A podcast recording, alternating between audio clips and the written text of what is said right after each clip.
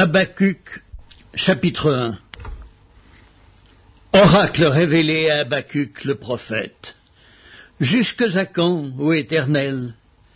J'ai crié et tu n'écoutes pas, j'ai crié vers toi à la violence et tu ne secours pas. Pourquoi me fais-tu voir l'iniquité et contemples-tu l'injustice? Pourquoi l'oppression et la violence sont-elles devant moi? Il y a des querelles et la discorde s'élève, aussi la loi n'a point de vie, la justice n'a point de force, car le méchant triomphe du juste et l'on rend des jugements iniques. Jetez les yeux parmi les nations, regardez, et soyez saisis d'étonnement, d'épouvante, car je vais faire en vos jours une œuvre que vous ne croiriez pas si on la racontait.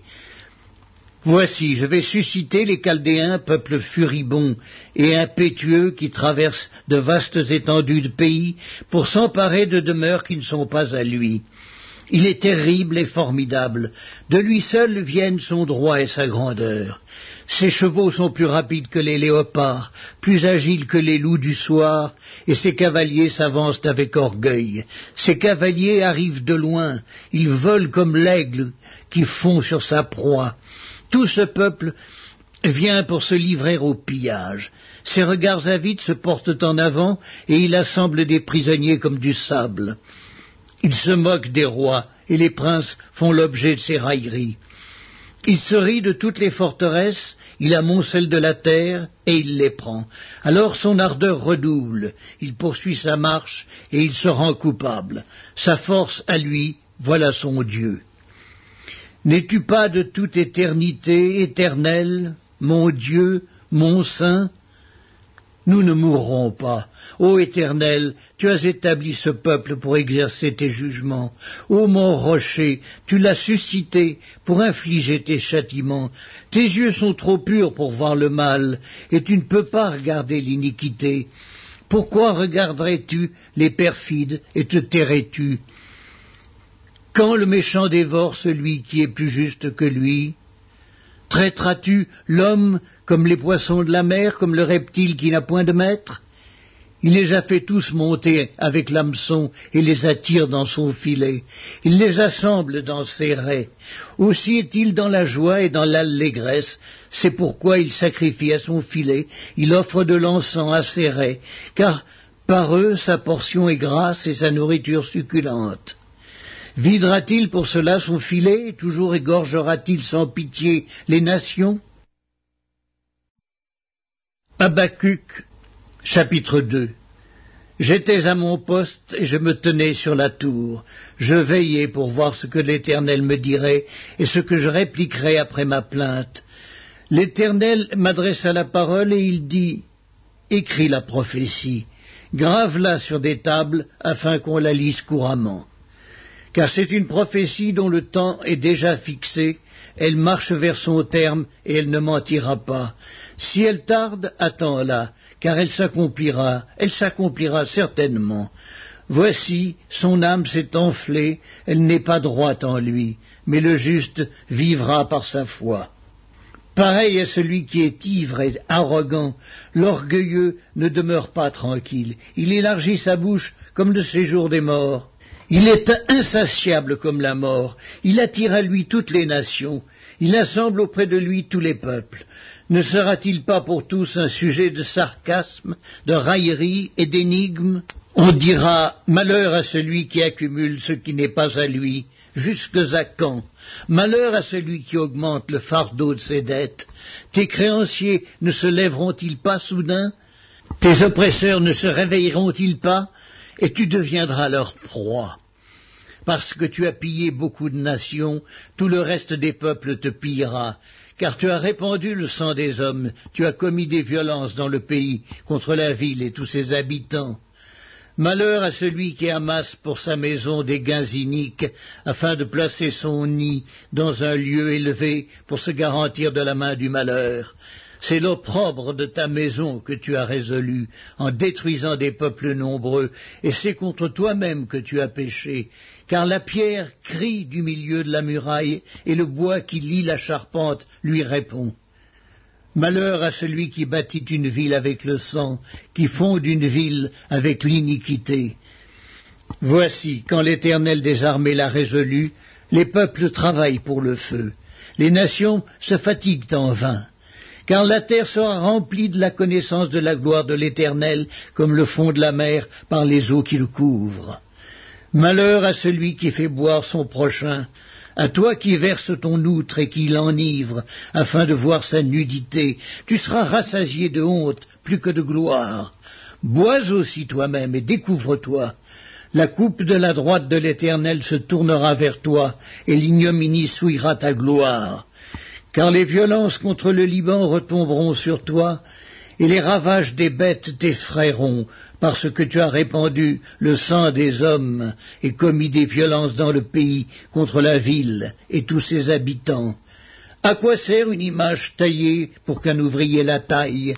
À quoi sert une image en fonte et qui enseigne le mensonge pour que l'ouvrier qui l'a faite place en elle sa confiance tandis qu'il fabrique des idoles muettes Malheur à celui qui dit au bois Lève-toi, à une pierre muette Réveille-toi.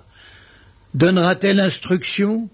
Voici, elle est garnie d'or et d'argent, mais il n'y a point en elle un esprit qui l'anime. L'Éternel est dans son saint temple, que toute la terre fasse silence devant lui. Habacuc, chapitre 3 Prière de Habacuc le prophète sur le mode des complaintes. Éternel, j'ai entendu ce que tu as annoncé, je suis saisi de crainte. Accomplis ton œuvre dans le cours des années, ô Éternel, dans le cours des années, manifeste-la. Mais dans ta colère, souviens-toi de tes compassions. Dieu vient de Téman, le Saint vient de la montagne de Paran. Pause. Sa majesté couvre les cieux et sa gloire remplit la terre, c'est comme l'éclat de la lumière, des rayons partent de sa main, là réside sa force. Devant lui marche la peste, et la peste est sur ses traces. Il s'arrête, et de l'œil il mesure la terre. Il regarde, et il fait trembler les nations. Les montagnes éternelles se brisent, les collines antiques s'abaissent.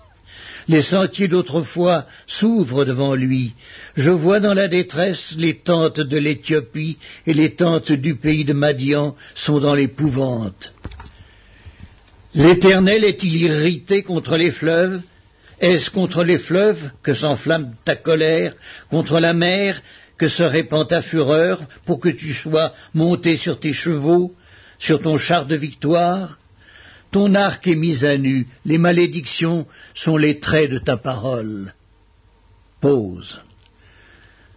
Tu fends la terre pour donner cours au fleuve, à ton aspect les montagnes tremblent, des torrents d'eau se précipitent, l'abîme fait entendre sa voix, il lève ses mains en haut. Le soleil et la lune s'arrêtent dans leur demeure, à la lumière de tes flèches qui partent, à la clarté de ta lance qui brille. Tu parcours la terre dans ta fureur, tu écrases les nations dans ta colère, tu sors pour délivrer ton peuple, pour délivrer ton oin.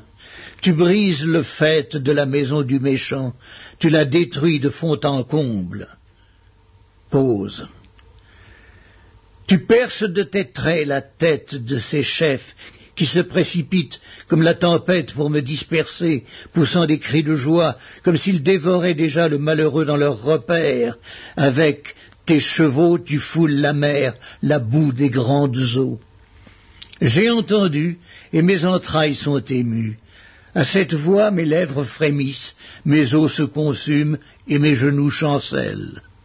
En silence, je dois attendre le jour de la détresse, le jour où l'oppresseur marchera contre le peuple, car le figuier ne fleurira pas, la vigne ne produira rien, le fruit de l'olivier manquera, les champs ne donneront pas de nourriture. Les brebis disparaîtront du pâturage, et il n'y aura plus de bœufs dans les étables. Toutefois, je veux me réjouir en l'Éternel, je veux me réjouir dans le Dieu de mon salut. L'Éternel, le Seigneur, est ma force. Il rend mes pieds semblables à ceux des biches, et il me fait marcher sur mes lieux élevés, au chef des chantres avec instruments à cordes. Livre de l'Apocalypse, chapitre 10 Je vis un autre ange puissant qui descendit du ciel, enveloppé d'une nuée. Au-dessus de sa tête était l'arc-en-ciel, et son visage était comme le soleil, et ses pieds comme des colonnes de feu. Il tenait dans sa main un petit livre ouvert. Il posa son pied droit sur la mer et son pied gauche sur la terre. Et il cria d'une voix forte comme rugit un lion. Quand il cria, les sept tonnerres firent entendre leur voix. Et quand les sept tonnerres eurent fait entendre leur voix, j'allais écrire. Et j'entendis du ciel une voix qui disait, Scelle ce qu'ont dit les sept tonnerres, et ne l'écris pas. Et l'ange que je voyais debout sur la mer et sur la terre, leva sa main droite vers le ciel, et jura par celui qui vit au siècle des siècles, qui a créé le ciel et les choses qui y sont, la terre et les choses qui y sont, et la mer et les choses qui y sont, qu'il n'y aurait plus de temps, mais qu'au jour de la voix du septième ange, quand il sonnerait de la trompette, le mystère de Dieu s'accomplirait, comme il l'a annoncé à ses serviteurs les prophètes. Et la voix que j'avais entendue du ciel me parla de nouveau et dit, Va, prends le petit livre ouvert dans la main de l'ange qui se tient debout sur la mer et sur la terre. Et j'allai vers l'ange en lui disant de me donner le petit livre. Et il me dit, Prends-le et avale-le. Il sera amer à tes entrailles, mais dans ta bouche il sera doux comme du miel. Je pris le petit livre de la main de l'ange et je l'avalai. Il fut dans ma bouche doux comme du miel, mais quand je l'eus avalé, mes entrailles furent remplies d'amertume. Puis on me dit, Il faut que tu prophétises de nouveau sur beaucoup de peuples, de nations, de langues et de rois.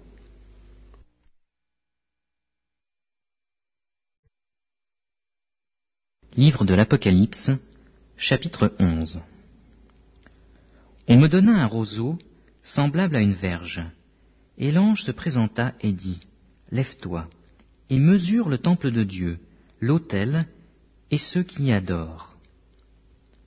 Mais le parvis extérieur du temple, laisse-le en dehors et ne le mesure pas, car il a été donné aux nations, et elles fouleront au pied la ville sainte pendant quarante-deux mois je donnerai à mes deux témoins le pouvoir de prophétiser, revêtus de sacs, pendant mille deux cent soixante jours. Ce sont les deux oliviers et les deux chandeliers qui se tiennent devant le Seigneur de la terre. Si quelqu'un veut leur faire du mal, du feu sort de leur bouche et dévore leurs ennemis. Et si quelqu'un veut leur faire du mal, il faut qu'ils soient tués de cette manière. Ils ont le pouvoir de fermer le ciel, afin qu'il ne tombe point de pluie pendant les jours de leur prophétie.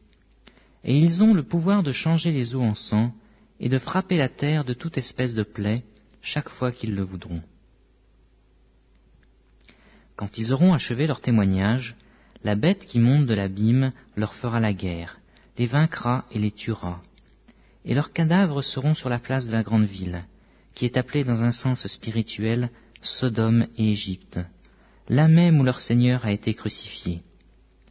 Les hommes d'entre les peuples, les tribus, les langues et les nations verront leurs cadavres pendant trois jours et demi, et ils ne permettront pas que leurs cadavres soient mis dans un sépulcre.